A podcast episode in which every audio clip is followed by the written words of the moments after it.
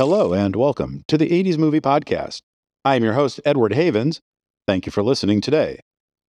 If you were a young adult in the late 1980s, there's a very good chance that you started reading more adult books thanks to an imprint called Vintage Contemporaries. Quality books at an affordable paperback price point, with their uniform and intrinsically 80s designed covers, bold cover and spine fonts, and a mix of first time writers and cult authors who never quite broke through to the mainstream. The Vintage Contemporary series would be an immediate hit when it was first launched in September of 1984. The first set of releases would include such novels as Raymond Carver's Cathedral and Thomas McGuane's The Bushwhack Piano. But the one that would set the bar for the entire series was the first novel by a 29 year old former fact checker at the New Yorker magazine. The writer was Jay McInerney, and his novel was Bright Lights, Big City. Bright Lights Big City would set a template for 20 something writers in the 1980s, with a protagonist not unlike the writer themselves, with a not so secret drug addiction, and often written in the second person, you, which was not a usual literary choice at the time. The nameless protagonist of Bright Lights Big City, you, is a divorced 24 year old wannabe writer who works as a fact checker at a major upscale magazine in New York City for which he once dreamed of writing for. You is recently divorced from Amanda, an aspiring model he met while going to school in Kansas City. You had moved to New York City earlier in the year with her when her modeling career was starting to take off. While in Paris for Fashion Week, Amanda called you to inform them their marriage was over and that she was leaving him for another man. You continues to hope Amanda will return to him and when it's clear she won't, he not only becomes obsessed with everything about her that is left in their apartment, he begins to slide into reckless abandon at the clubs they used to frequent and becomes heavily addicted to cocaine, which then affects his performance at work. A chance encounter with Amanda at an event in the city leads you to a public humiliation, which makes him start to realize that his behavior is not because his wife left him, but a manifestation of the grief he still feels over his mother's passing the previous year. You had gotten married to a woman he hardly knew because he wanted to make his mother happy before she died. And he was unconsciously grieving when his wife's leaving him triggered his downward spiral. Bright Lights Big City was an immediate hit, one of the few paperback only books to ever hit the New York Times bestseller chart. Within two years, the novel had sold more than 300,000 copies and spawned a tidal wave of like minded 20 something writers becoming published. Bret Easton Ellis might have been able to get his first novel less than zero published somewhere down the line, but it was McInerney's success that would cause Simon and Schuster to try and duplicate Vintage's success, which they would. Same with Tama Janowitz, whose 1986 novel The Slaves of New York was picked up by Crown Publishers looking to replicate the success of McInerney and Ellis, despite her previous novel, 1981's American Dad, being completely ignored by the book buying public at that time. While the book took moments from his life, it wasn't necessarily autobiographical.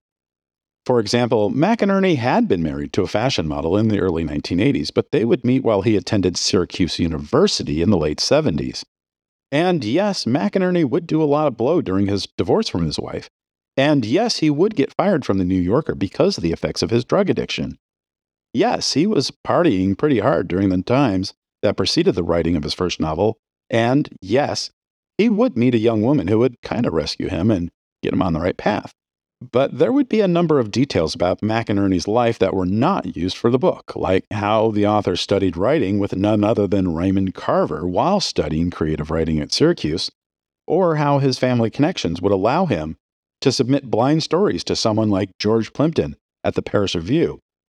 And not only get the story read, but published. And naturally, any literary success was going to become a movie at some point. For Bright Lights Big City, it would happen almost as soon as the novel was published.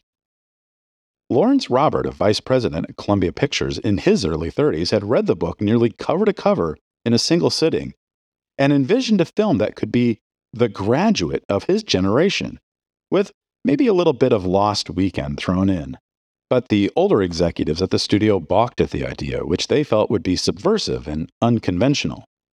They would, however, buy in when Lawrence was able to get mega producer Jerry Weintraub to become a producer on the film, who in turn was able to get Joel Schumacher, who had just finished filming St. Elmo's Fire for the studio, to direct, and get Tom Cruise, who was still two years away from Top Gun and mega stardom, to play the main character. McInerney was hired to write the script, and he and Schumacher and Cruise would even go on club crawls in New York City to help inform all of them of the atmosphere that they were trying to capture with the film. In 1985, Weintraub would be hired by United Artists to become their new chief executive, and Bright Lights would be one of the properties he would be allowed to take with him to his new home. But since now he was an executive, Weintraub would need to hire a new producer to take the reins on the picture. Enter Sydney Pollack. By 1985, Pollack was one of the biggest directors in Hollywood.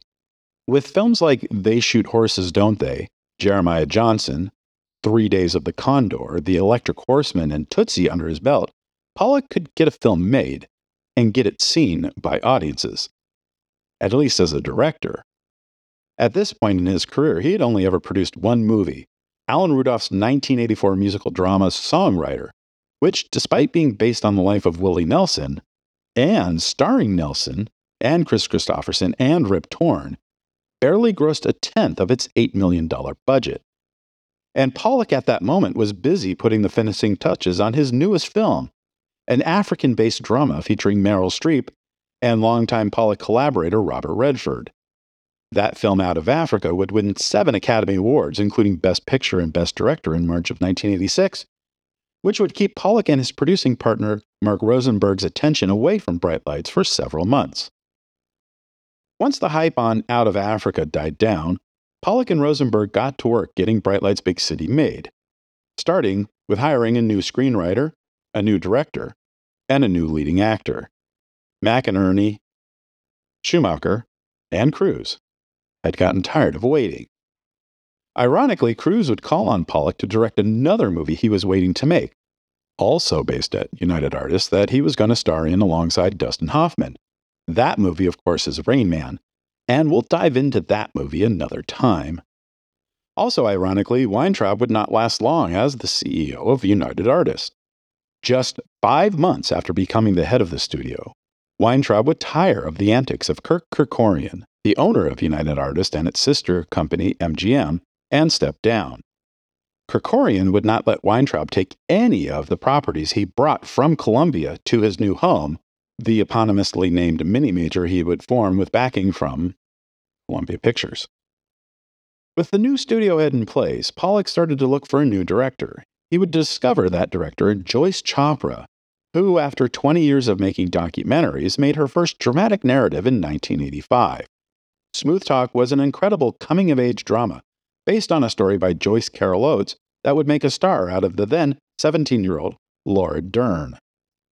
United Artists would not only hire her to direct the film, but hire her husband, Tom Cole, who brilliantly adapted the Oates story that was the basis for Smooth Talk, to co write the screenplay with his wife. While Cole was working on the script, Chopra would have her agent send a copy of McInerney's book to Michael J. Fox. This wasn't just some random decision. Chopra knew she needed a star for this movie, and Fox's agent just happened to be her agent. That would be two commissions for the agent if it came together. And a copy of the book was delivered to Fox's dressing room on the Family Ties soundstage that very day. Fox loved the book and agreed to do the film. After Alex P. Keaton and Marty McFly and other characters he had played that highlighted his good looks and pleasant demeanor, he was ready to play a darker, more morally ambiguous character. And since the production was scheduled around Fox's summer hiatus from the hit TV show, he was in. For Pollack and United Artists, this was a major coup, landing one of the biggest stars in Hollywood. But the project was originally going to be shot in Toronto, standing in for New York City, for less than $7 million with a lesser known cast. Now it was going to be a $15 million movie with not only Michael J. Fox, but Kiefer Sutherland, who was cast as Tad, the best friend of the formerly named you, who would now be known as Jamie Conway, and would be shot on location in New York City. The film would also feature Phoebe Cates as Jamie's model ex wife, William Hickey, and Kelly Lynch. But there was a major catch. the production would only have 10 weeks to shoot with Fox, as he was due back in Los Angeles to begin production on the sixth season of Family Ties. He wasn't going to do that thing he did, making a movie and a television show at the same time, like he did with Back to the Future and Family Ties in 1984 and 1985. They had 10 weeks, and not a day more. Production on the film would begin on April 13th, 1987, to get as much of the film shot while Fox was still finishing Family Ties in Los Angeles. He would be joining the production at the end of the month. But Fox never got the chance to shoot with Chopra. After three weeks of production, Chopra, her husband, and her cinematographer James Glennon, who had also shot Smooth Talk, were dismissed from the film. The suits at United Artists were not happy with the Foxless footage that was coming out of New York and were not happy with the direction of the film. Cole and Chopra had removed much of the nightlife and drug life storylines and focused more on the development of Jamie as a writer. And apparently, no one at the studio had read the final draft of the script before shooting began. Cole, the screenwriter, says it was Pollack, the producer, who requested the changes. But in the end, it would not be the Oscar winning filmmaker producing the movie that would be released, but the trio of newer creatives. Second unit footage would continue to shoot around New York City while the studio looked for a new director. Ironically, days after Chopra was fired, the Directors Guild of America had announced that if they were not able to sign a new agreement with the Producers Guild before the end of the current contract on June 30th, the directors were going on strike. So now United Artists was really under the gun. After considering such filmmakers as Belgian director Ulu Grosbard, who had directed Meryl Streep and Robert De Niro in Falling in Love, and Australian director Bruce Beresford, whose films had included Breaker Morant and Tender Mercies, they would find their new director in James Bridges, whose filmography included such critical and financial successes as The Paper Chase the China Syndrome, and Urban Cowboy, but had two bombs in a row in 1984's Mike's Murder and 1985's Perfect. He needed a hit, and this was his first solid directing offer in three years. He'd spend the weekend after his hiring doing some minor recasting, including bringing in John Houseman, who had won a Best Supporting Actor Oscar for his role in The Paper Chase, as well as Swoosie Kurtz Oscar winning actors Jason Robards and Dianne Wiest, and Tracy Pollan, Fox's co star on Family Ties, who would shortly after the filming of Bright Lights Big City become Mrs. Michael J. Fox. Although in the film she would be cast not as the love interest to her real life boyfriend's character, but as the wife of Kiefer Sutherland's character. After a week of rewriting McInerney's original draft of the screenplay from the Schumacher days, principal photography recommenced on the film. And since Bridges would be working with famed cinematographer Gordon Willis, who had shot three previous movies with Bridges, as well as the first two Godfather movies and every Woody Allen movie from Annie Hall to The Purple Rose of Cairo, it was decided that none of Chopra's footage would be used.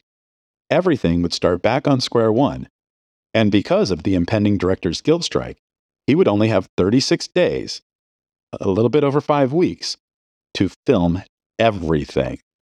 And they were able to get it all done thanks to some ingenious measures. One location, the Palladium Concert Hall on the Lower East Side of Manhattan, would double as three different nightclubs, two discotheques, and a dinner club. Instead of finding six different locations, which would load cameras and lights from one location to another, moving hundreds of people as well, and then setting the lights and props again over and over, all they would have to do is redecorate the area for it to become the next thing they needed. Bridges would complete the film the day before the Directors Guild strike deadline. But the strike would never happen. But there would be some issues with the final writing credits. While Bridges had used McInerney's original screenplay as a jumping off point, the writer director had really latched on to the mother's death as the emotional center of the movie. Bridges' own grandmother had passed away in 1986, and he found writing those scenes to be cathartic for his own unresolved issues.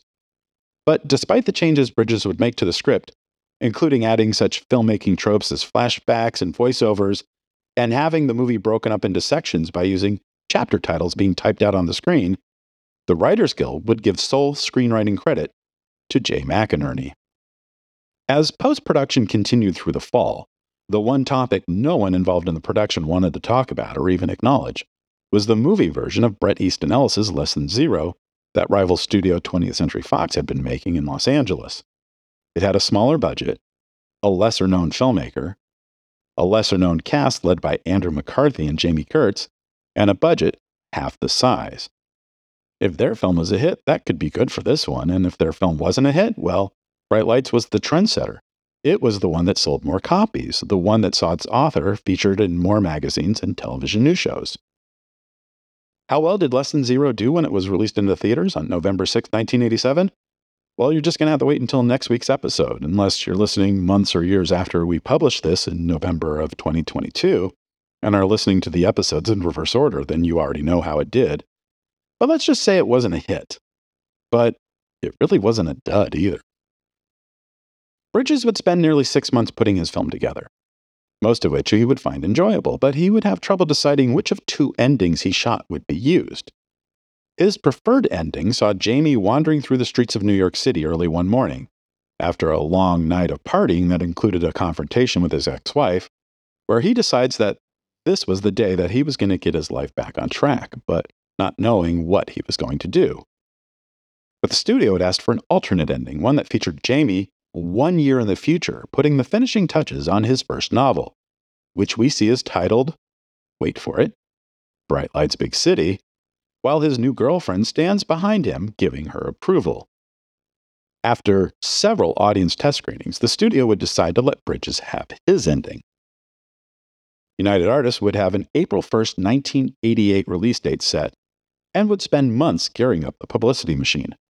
Fox and Pollan were busy finishing the final episodes of that season's Family Ties and weren't as widely available to the publicity circuit outside of those based in Los Angeles.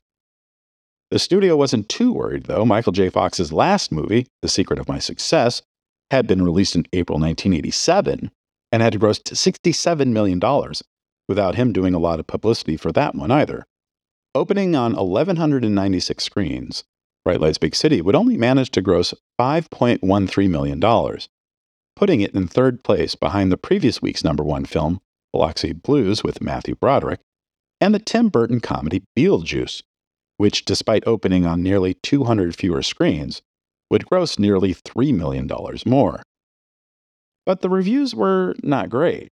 They were decent, respectful, but not great. The New York based critics like David Ansen of Newsweek and Janet Maslin of The Times would be kinder than most other critics, maybe because they didn't want to be seen knocking a film shot in their backyard. But one person who would actually praise the film, and Michael J. Fox as an actor, was Roger Ebert. But that wouldn't save the film. In its second week, the film would fall to fifth place with $3.09 million worth of ticket sales sold and would drop all the way to 10th place in its third week with just under 1.9 million in ticket sales. Week 4 would see the film fall to 16th place with only $862,000 worth of ticket sales and after that, United Artists would stop reporting the grosses. The $17 million budgeted film had grossed just $16.1 million. Bright Lights Big City was a milestone book for me in large part because it made me a reader. Before Bright Lights, I read occasionally, mainly John Irving, preferring to spend most of my free time voraciously consuming every movie I could. After Bright Lights, I picked up every vintage contemporary book I could get my hands on. And one thing that really helped out was the literal checklist of other books available from that imprint in the back of each book. Without those distinct covers, I don't know if I would have discovered some of my favorite authors like Raymond Carver and Don DeLillo, Richard Ford and Richard Russo. And even after the vintage contemporary line shut down years later, I continued to read. I still read today, although not as much as I would prefer. I have a podcast to work on. I remember when the movie came out that I wasn't all that thrilled with it, and it would be nearly 35 years before I revisited again for this episode. I can't say it's the 80s as I remember it because I had never been to New York City by that point in my life, I had never and still never have done anything like cocaine. And at that point, I had only ever had like two relationships that be, could be considered anything of substance, let alone a marriage and a divorce. But I am certain it's an 80s that I'm glad I didn't know because mainly Jamie's 80s seemed rather boring and inconsequential. Fox does the best he can with the material, but he's not the right person for this role. As I watched it again, I couldn't help but wonder what if the roles were reversed? What if Kiefer Sutherland played Jamie and Michael J. Fox played the friend? That might have been a more interesting movie, but Sutherland was not yet at that level of stardom. Thank you for joining us. We'll talk again next week when episode 95 on the novel and movie versions of Less Than Zero is released.